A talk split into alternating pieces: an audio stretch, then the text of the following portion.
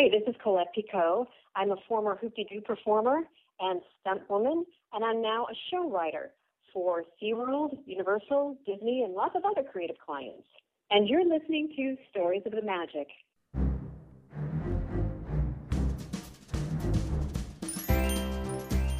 Welcome to Stories of the Magic, an unofficial Disney podcast, with your host, Randy Crane. Hear stories from Disney cast members, Imagineers, artists, and more right here on Stories of the Magic.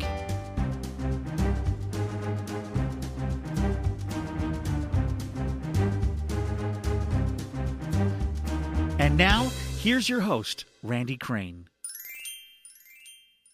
Welcome to episode 64 of Stories of the Magic. I'm Randy, your host. Thank you for joining me. In this episode, we conclude my interview with former Hoop-de-Doo Revue and Indiana Jones Epic Stunt Spectacular performer and current attractions show writer for many of the major themed entertainment companies, Colette Picot. Last time, Colette talked about her time with Hoop-de-Doo, the Indiana Jones Stunt Show, the Adventurers Club, and some of her experiences as a show writer, including her very first show writing job. In this episode, Colette talks about whether she'd ever anticipated being able to use all the experiences she'd gained the way she is now. Behind the scenes on developing SeaWorld's Blue Horizon show. Whether she ever got any formal training in show writing. How some of her interests and activities prepared her for being a show writer. Her favorite sci fi or fantasy series of books. Her favorite role in all that she does in her company, It Ain't Shakespeare, and some of her favorite projects doing it other projects she's worked on for the themed entertainment industry, including a couple she worked on with Adam Berger. More details about what a show information guide is and how it's created. The attractions she's worked on that have won THEA Awards, that's Themed Entertainment Association Awards. Working on some overseas parks and attractions.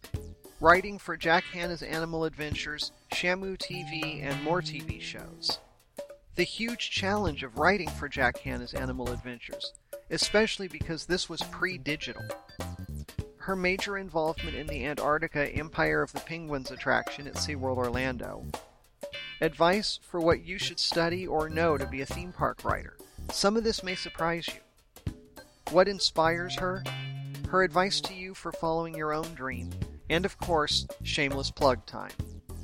Now, as I did last time, I feel that I need to preface the interview itself by letting you know that due to technical issues on my end, we ended up having to do the interview via cell phone, so the audio quality is less than I'd like it to be. And if you heard part one, then you're probably aware of that already, but in case you missed it, I wanted you to know now. I've done as much as I can with it, and I hope it doesn't detract from your enjoyment of this fascinating conversation. Now, a brief word from a fellow podcaster and friend, and then it's time to turn the page and continue this story.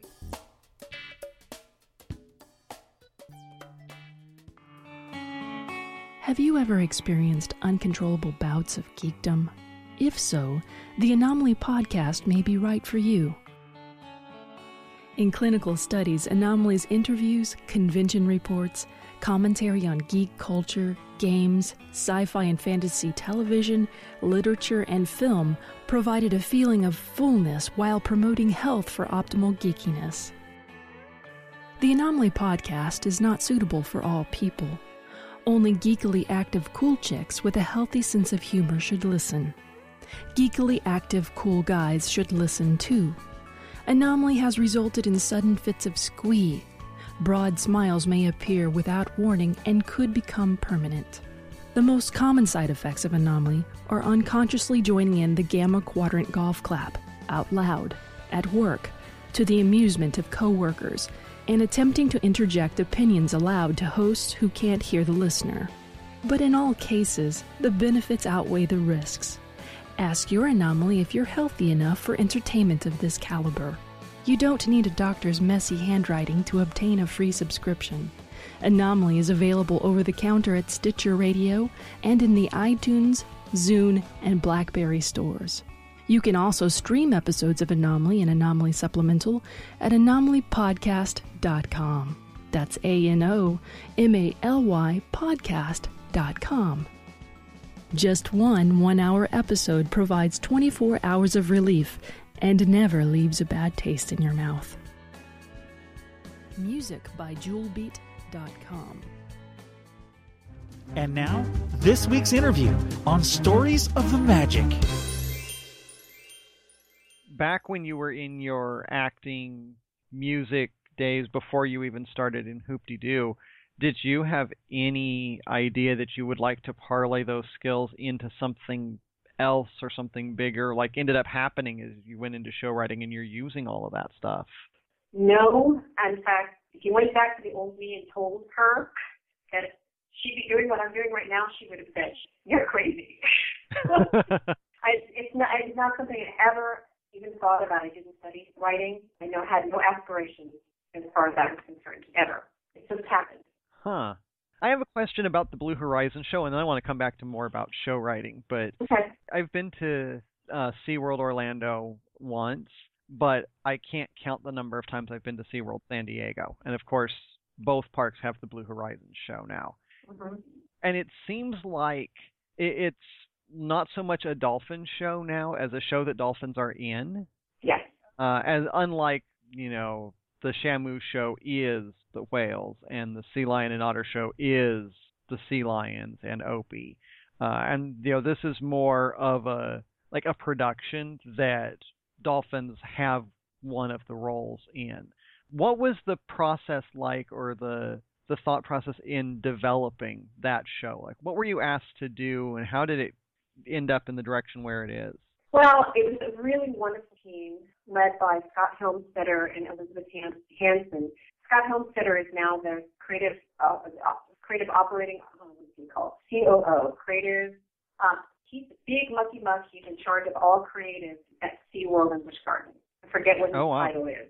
But at the time, he was it was a company called In Motion Entertainment, and he and Elizabeth hired me to be the show writer. And there was a whole team of people. There was a wonderful set designer from New York and another choreographer director from New York. It was really a wonderful team of people, brilliant, brilliant, talented people. We got together, and the idea was to create a dolphin show that was unlike any other in the world that had a really high level of entertainment as opposed to education. And we sat in uh, uh, a room for days, coming up with all kinds of different ideas. And when we finally arrived on this one, we knew that we had it. It we were all so excited about this idea of creating a, a new form of entertainment with dolphins and other animals in it, to transcended what had been done before. It's definitely a fun and high energy show. Uh, that's for sure. Uh, did you ever get any pushback, maybe through the development process, that the Dolphins didn't have more of a role in it, or was the intent even from the beginning to to have it, it you know, more of a broad-based show? I think it was always the intent from the very beginning to have a more broad-based show and a, and a show that made it seem as if the Dolphins weren't being led as much, you know, that they were choosing more to do these things, which, you know, to some extent they do. They love to lead, they love, to them that's to play, you know? So Mhm. we wanted to do a show where they were directed sort of behind the scenes. Okay, that makes sense. Yeah. So it felt a little bit more organic and there was a little bit of a story. The main idea was to create a dolphin show that had a story, which is what we did. Okay. Yeah. Gotcha. It's nice to be able to have some of the questions that I had when I've seen this show be answered by somebody who worked on it. That Yeah. that's very nice. So, stepping back then to kind of show writing in general, I know you said that you didn't really have any training before you developed this thing for the pre-show for Indiana Jones. Did you go on to get any training, or did you just have kind of a natural penchant for writing the kinds of things that would go in theme parks and just kind of developed it with practice? Yeah, I never had any training at all. Um, when I first met Adam, actually, I looked to him as a mentor because he had been doing it for a number of years prior to meeting him, and he had a lot more experience than I did. But I, I was fortunate enough to work with people like Jason Surrell and other people at Disney, like Mark Rose, who, when I didn't quite get it, they would the time to show me how I could create something a little bit better. Um, but I think that I, that I, not, I hope I don't sound too egotistical, but I think it just naturally had this ability, this hidden ability, and it, it came out through this process. Sure. Yeah, and that doesn't sound egotistical at all. It's simply a statement of fact. Yeah. You know, this is who I am, and I'm using it. Yeah, that's not egotistical at all. It's just reality. One thing I do have to say though is that when I was a child, I read voraciously, and I read a lot of fantasy, and science fiction, and I used my imagination a lot when I played because I had older brothers. I was, it was kind of like being raised like an only child. My father was in the service, so I was alone a lot, and I think that helped a lot. The fact that I just read so much and I used my imagination so much, it was just sort of a natural extension of that imagination that I was able to do this. And also in theater, at least for me as an actress, part of the process is creating characters, developing characters who have a, an actual life and layers and and there's so much more to them than what's on the surface. There's all of these, all of this other really wonderful stuff that makes up a human being. So for me as an actress, I was used to creating these stories about the characters that I played. So it was, it was actually a pretty easy transition for me. Okay. Favorite sci-fi or fantasy series or author? Lord of the Rings. Good choice. That's my number one. And I don't know, I, I, I read all Wrinkle in Time and my brother loved science fiction, so I would read all the books that he was done with too. So I, I read all the classics and I don't know, I mean just you name it, pretty much I read it. Okay. Did you ever read David Eddings by any chance, fantasy author? Yes. Yes I did. He's my favorite. Yeah, he was really good. There's the paperbacks, they had different colors. Each book had a different color. I remember that. Yep. Yes. Good, very cool.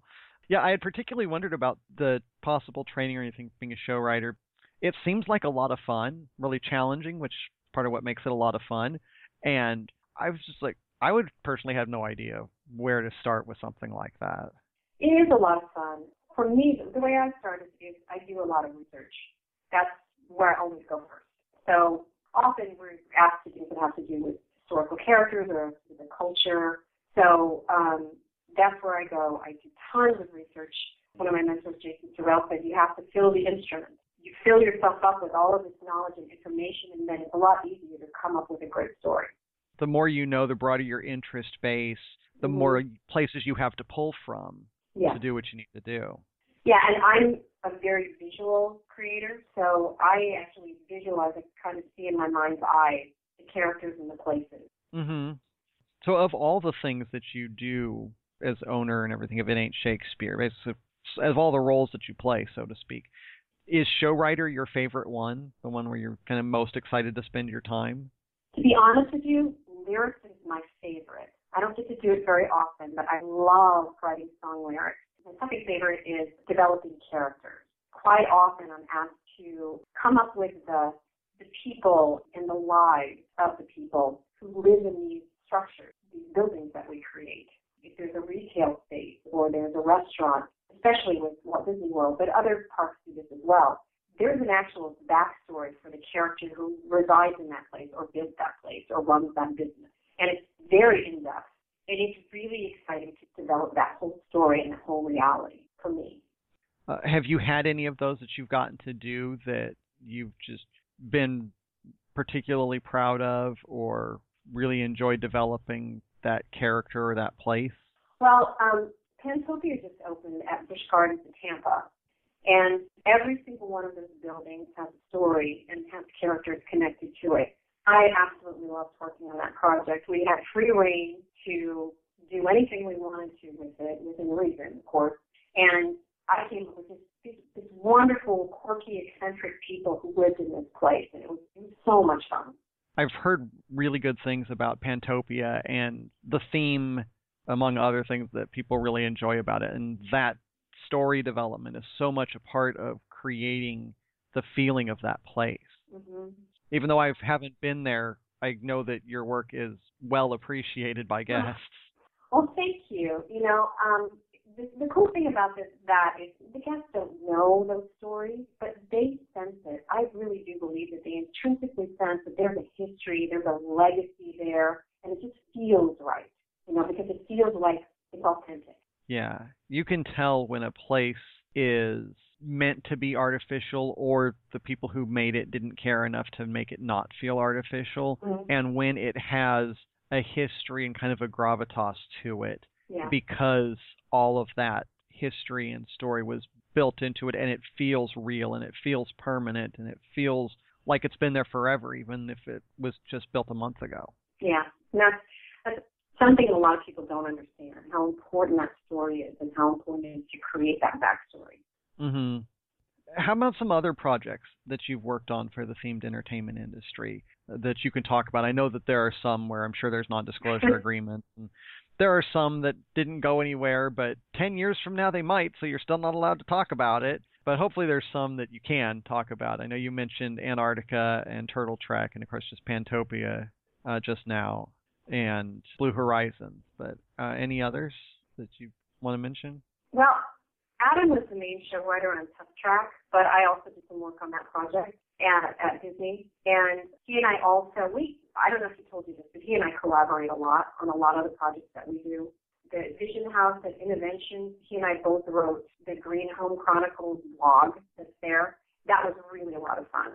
And uh, for Disney, I'm just talking about Disney right now. A lot of the major work is done in Glendale. So here in Florida, what I do for Imagineering is mostly naming things and coming up with stories for restaurants and retail venues. I named a lot of the streets at Golden Oak, the housing development. Ah. Yeah. Ah. that one never crossed my mind. That's really cool. Yeah, it is. I just worked on a whole bunch of information panels for the Food and Wine Wine Festival for 2014 at Epcot. So all those little placards and signs you see to talk about the food or talk about Scotland or Ireland, somebody writes those, and I just wrote a, a bunch of those. Hmm. Okay. And you know, I'm looking at a few things that are confidential. Uh, one of the main things that I do for Walt Disney World is work on show information guides. I don't know if Adam mentioned those. Yeah. Yeah. He and I both write a lot of show information guides, which is really kind of fascinating. I'm sure he explains what that is. Yeah, in case somebody's listening didn't listen to Adam's interview yet, but now they're going to go back and listen to Yeah. it. They haven't yet. Do you want to just give kind of a thumbnail of what that is? The show information guides are used by cast members so that they understand what the design influences were for the Imagineers who created whatever it was, say it's an attraction. It goes through an overview of what the story is and what the backstory is. It also goes into all of the design decisions that were made, those those would pertain to the cast members. And then it goes scene by scene through every single element of the attraction so they understand what the story is and what the guest is supposed to experience. So that when guests ask them questions, they, can- they don't aren't just making stuff up. This is something that has actually come from the designers.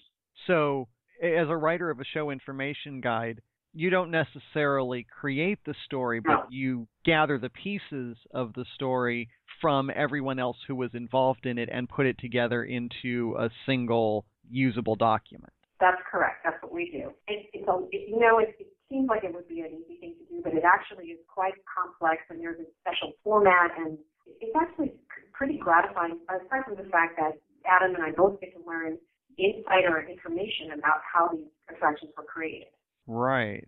Yeah, it sounds really difficult and it sounds like so much fun I can't even tell you. Yeah. um, for Universal, um, I'm working on quite a few projects right now that are completely confidential that I cannot talk about at all. Okay. But I can tell you that I wrote some of the scripting for the Shrunken Heads window at Di- Diagon Alley at Harry Potter. okay. and I worked on the Mummy Ride there. But everything else I can't talk about right now because it isn't open yet. Okay. Uh, for Diagon Alley, I didn't quite hear what piece you said you'd worked on there. There's a Shrunken Heads window. There are all these windows you, that you activate with the wand. Uh huh. And this particular window, it's actually a Knockturn Alley. Um, Okay. This particular window actually has a show. There are shrunken heads in the window, and they tell jokes and sing songs. It's about a 30-minute loop, and I wrote part of that. Okay, fine. um, I also do a lot of work with Herschend Family Entertainment. They have Dollywood and Silver Dollar City. hmm Um, worked on Mystery Mine and Fire Chaser Express and Outlaw Run for them, and a, a lot of other projects as well. And then for SeaWorld, I worked on Turtle Trek and Blue Horizons in Antarctica, and uh, I was the show writer for KaTonga, and what lyrics as I mentioned before. I was also the show writer for Verbolten, which is in which part is Williamsburg, and DarKastle. And right now, I'm working on uh, a lot of competent projects. Um, the majority of my work, to be honest with you, has come through SeaWorld. And at any given time, I'm usually on four or five projects with them. Wow. Yeah. That's incredible. Okay. And of course, all the ones you're currently working on, you can't talk about. So I won't even ask any of Sorry. the questions that popped into my head. no, it's it's completely all right. I understand. Now, you know, outside of the U.S., I've worked on stuff. One of the coolest projects that I worked on was the uh, Dragon's Treasure Show in Macau. Do you know what that is? No, I'm not familiar with that. That was through a, a, creative firm called Falcon's Treehouse here in the United States. Um, and that show, the 360 degree dome, it's um, 3D film inside the dome, and there are four different dragon characters swirl around inside that dome, and it is an absolutely phenomenal show. Wow, it sounds like it. It sounds amazing. It it won uh, a THEA Award. It was re- it's really an incredible show. I'm very proud of it. Yeah, yeah, I'd say you should be. Yeah. and I had seen on LinkedIn that there was an attraction you'd worked on that had won a THEA award. Is that the one? well, actually, there are quite a few. Oh, okay. Tomb Raider at Paramount Park, Revenge of the Mummy at Universal. I was one of the show writers on that one. The main show writer was somebody else. The Great Glass Elevator at Alton Towers, the Dragon's Treasure Show at Macau, and the Crooked DarKastle at Busch Gardens, Tampa. Wow, so it's about a half a dozen or so. Yeah, That's wonderful. Congratulations on all of those. thank you. I know. Whether you got the actual award or not, just to have to have been a, an important part of an attraction that won that is pretty impressive. Yeah, cool. Yeah. what about any other work for non-U.S. parks? I, I remember seeing something that you had worked on something in Dubai. Yeah, actually, you know, when the, the big thing was going on, when, when everybody was doing projects for Dubai, I worked on SeaWorld Dubai, DreamWorks Dubai. There were a lot of them. There was an Arabian Nights Park. There was Universal Dubai. I worked on all of those. and then they went away. Okay. So pretty much, if it is or was planned to go into Dubai, the odds are pretty good that you had something work in in there somewhere. There were a lot of projects that were going to go into Dubai. So I worked on a portion of them, yes, definitely. Okay. Uh, how is that different for you than what you do for the domestic parks?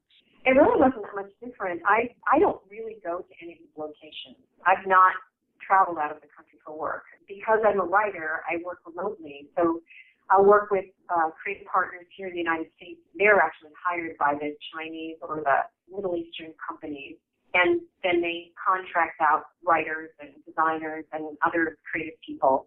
So I just work with people here in the United States. So it's really not any different, really. There are some cultural differences. There's, there's a lot of research involved, especially in China, and you have to be very careful about the language that you use. It can't be anything vernacular, so that it can't be some sort of idiom that we would use that they would never understand. You have to be very careful, and, and jokes because we have a different sense of humor. Things are funny to, that are funny to us aren't necessarily funny to another culture, or may even be offensive. You have to be careful about that. And then they have different mythologies. You have to study their mythology and all of their cultural stories.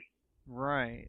And I imagine that falls pretty similarly in line with things like the show information guide writing, where you have to do the research and understand that to a significant enough degree that you can then write for potential attractions or areas or whatever.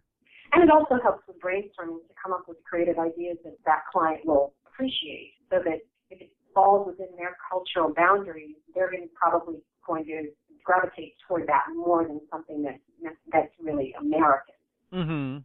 Unless that's what they're looking for, if they have a like a USA land. Uh-huh. Like uh there's like a western land I think it is in I want to say uh Disneyland Paris or Yeah. possibly Tokyo Disneyland. They that's intended to be very American. hmm Or at least their image. Yeah, and I, I don't mean to disparage Chinese in any way, but sometimes they make interesting choices that I don't completely understand. I worked on one theme park, uh, an entire theme park, and the client came to me and said, okay, it's set in China. That's all I can tell you. You need to come up with a story. The only other thing is that it has one of the lands has to be giant ants. I went, okay. they kind of they maybe want like European lands, and then they want one with giant ants. So I actually I can't tell you about it uh, I, I- the whole thing 'cause I, I don't think that I'm allowed to do that. But I actually managed to come up with a story that actually made sense about it, and, and it was the whole theme park, and it had a land that was giant ants. I'll take your word for it and be impressed because that just sounds like an incredible challenge. It, it really was. It made my brain hurt. right. Any other projects that you want to mention before I ask you something peripheral to that? You know, oh, um, I just recently worked on a show for a Viking cruise ship. I was recommended by someone by this entertainment firm, and they contacted me. And I have to say that was so much fun. I had the best time working on that project. I got to choose all of the music and tie it all together, thread it all together with the story, and it was such a gratifying experience. It used every discipline that I understand, music, and I had to describe dances and and character development, story. It was in theater. It was really fun. Wow. Now, I mentioned in the introduction you're writing for television series like Jack Hanna's Animal Adventure, Shamu TV, uh, Walt Disney's Secrets of Animal Kingdom. Was that a natural outgrowth of your attraction show writing and, and the other things you'd been doing, or did that kind of come out of left field? That actually happened early in my career. That was when I was still working as a performer part time, and I was doing little jobs here and there for Disney and Paramount Parks and Universal. But I, I still wasn't writing full time. But I had a friend who was a show writer for Shamu TV, she was trying to nurture me and, and support me in this process of, of becoming a writer. She asked me if I would like to try writing for Shamu TV. So she had me write a segment.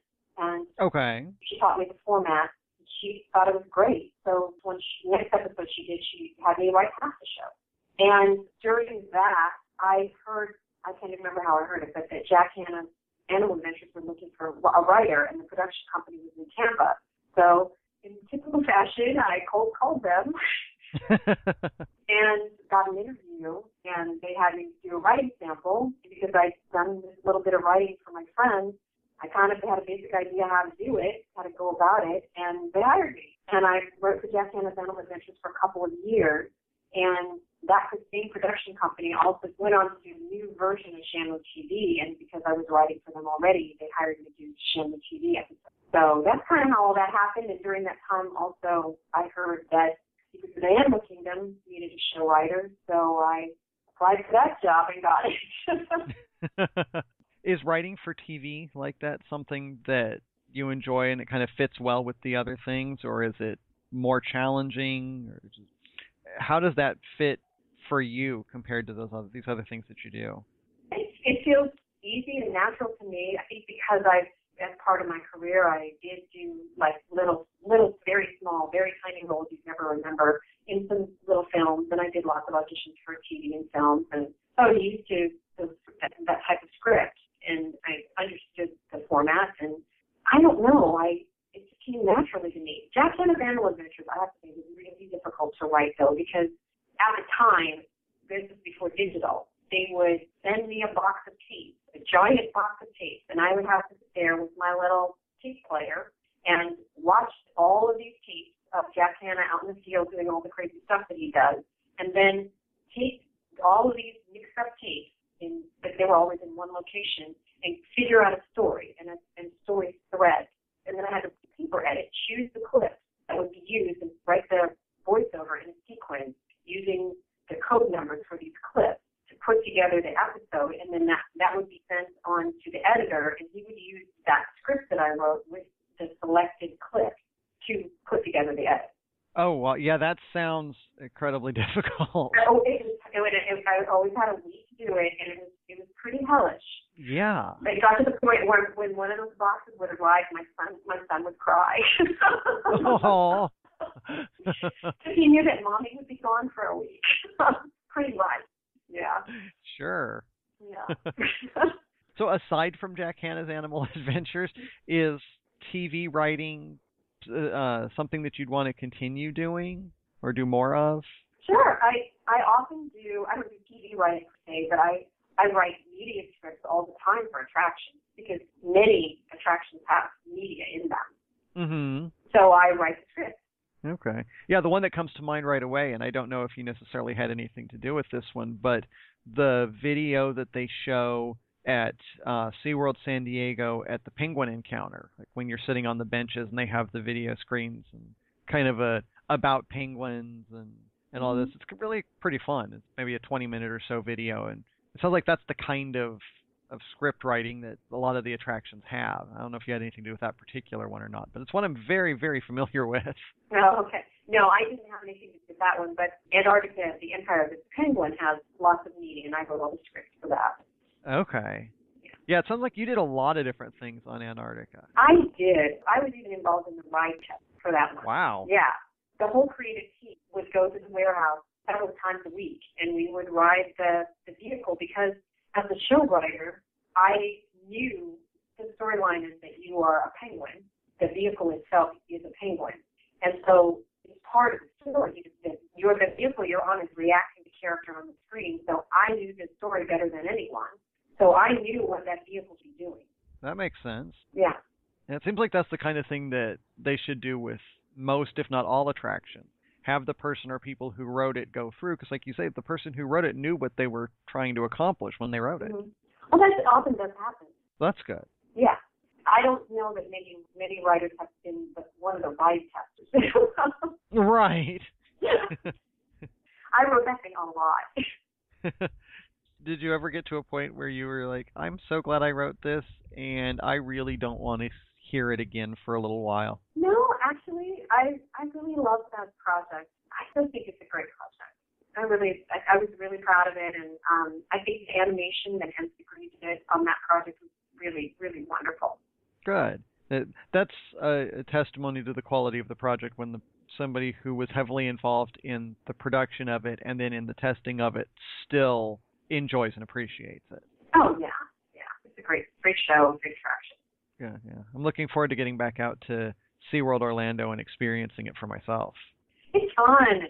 The big, big moment, though, of course, is the reveal of the penguin habitat. That's the really cool part.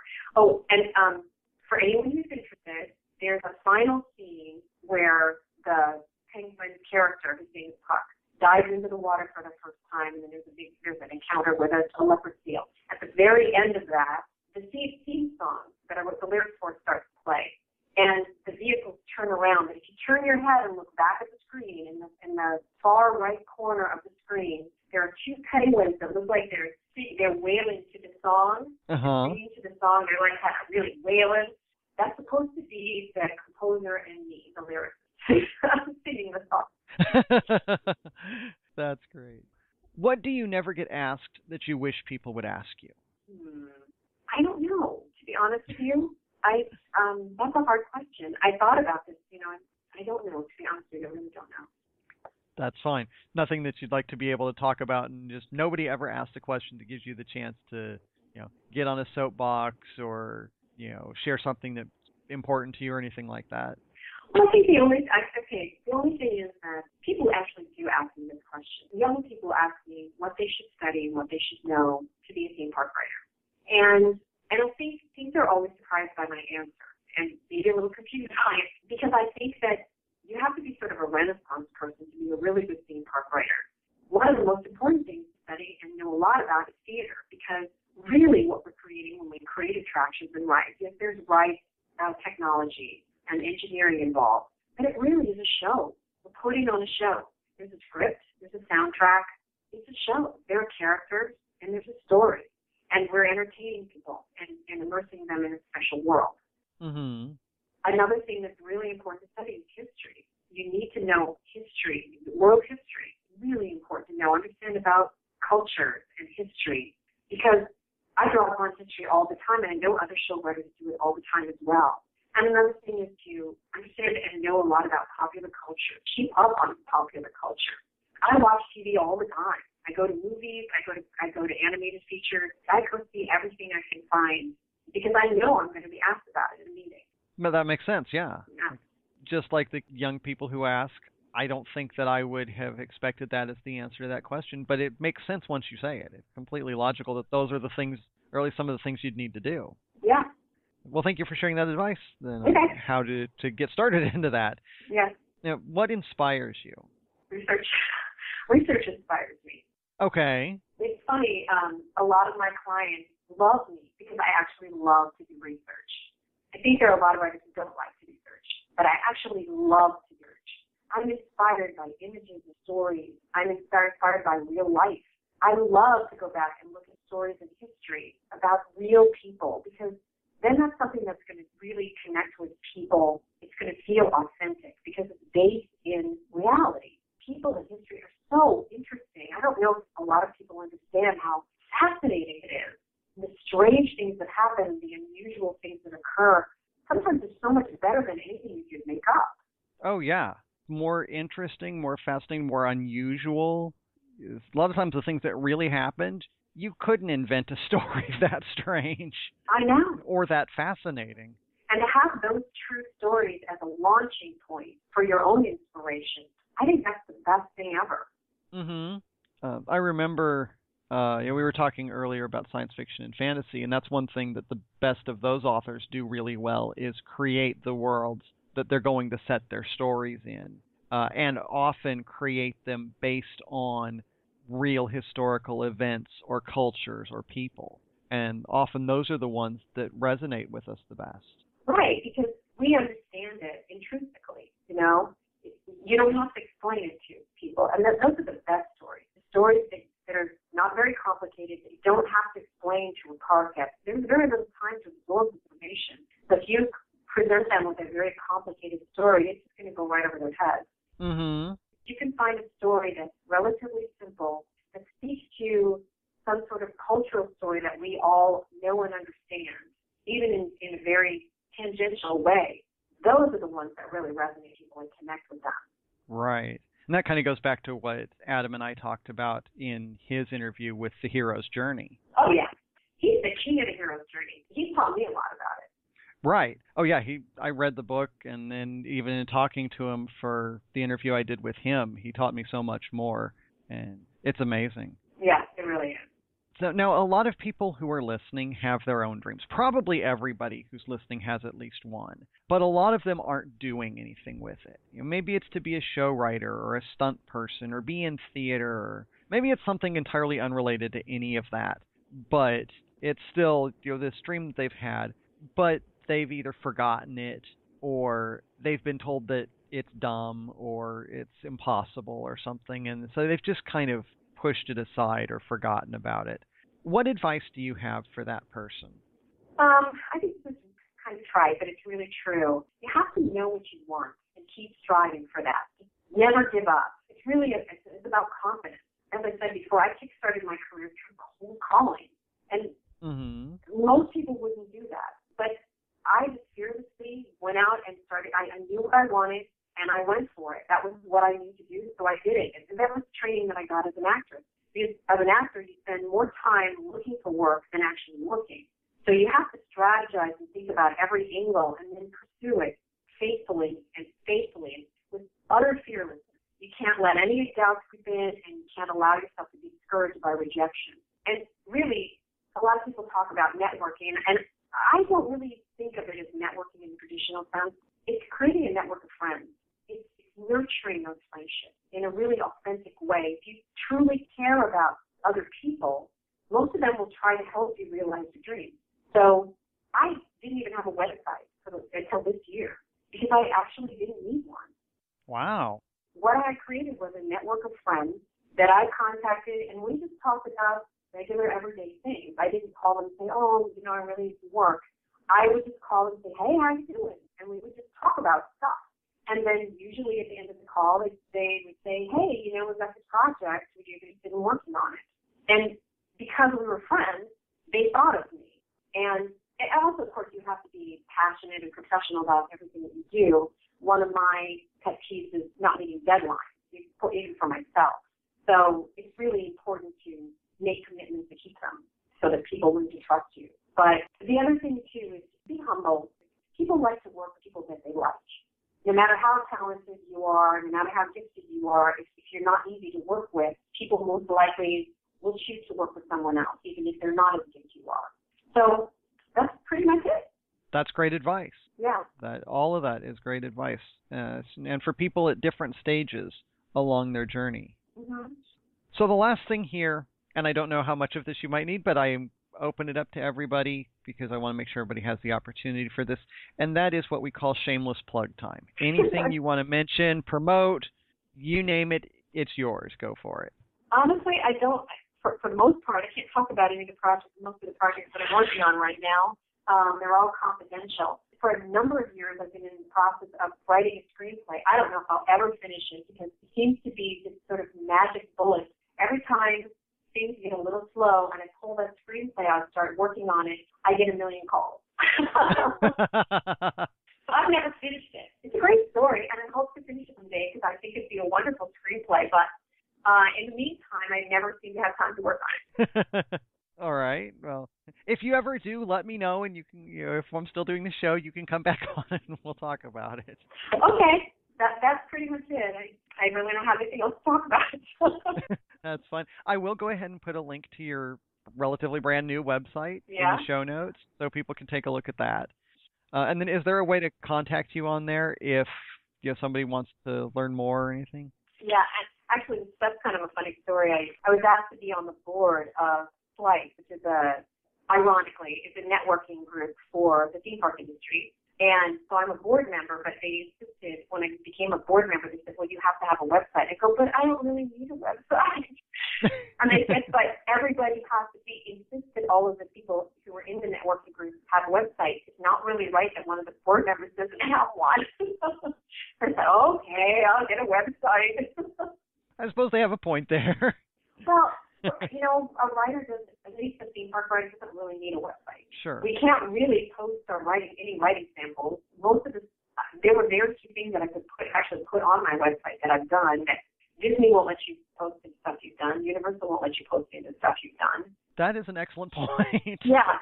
And you can't write post writing samples unless you do spec stuff, and nobody really wants to do that anyway.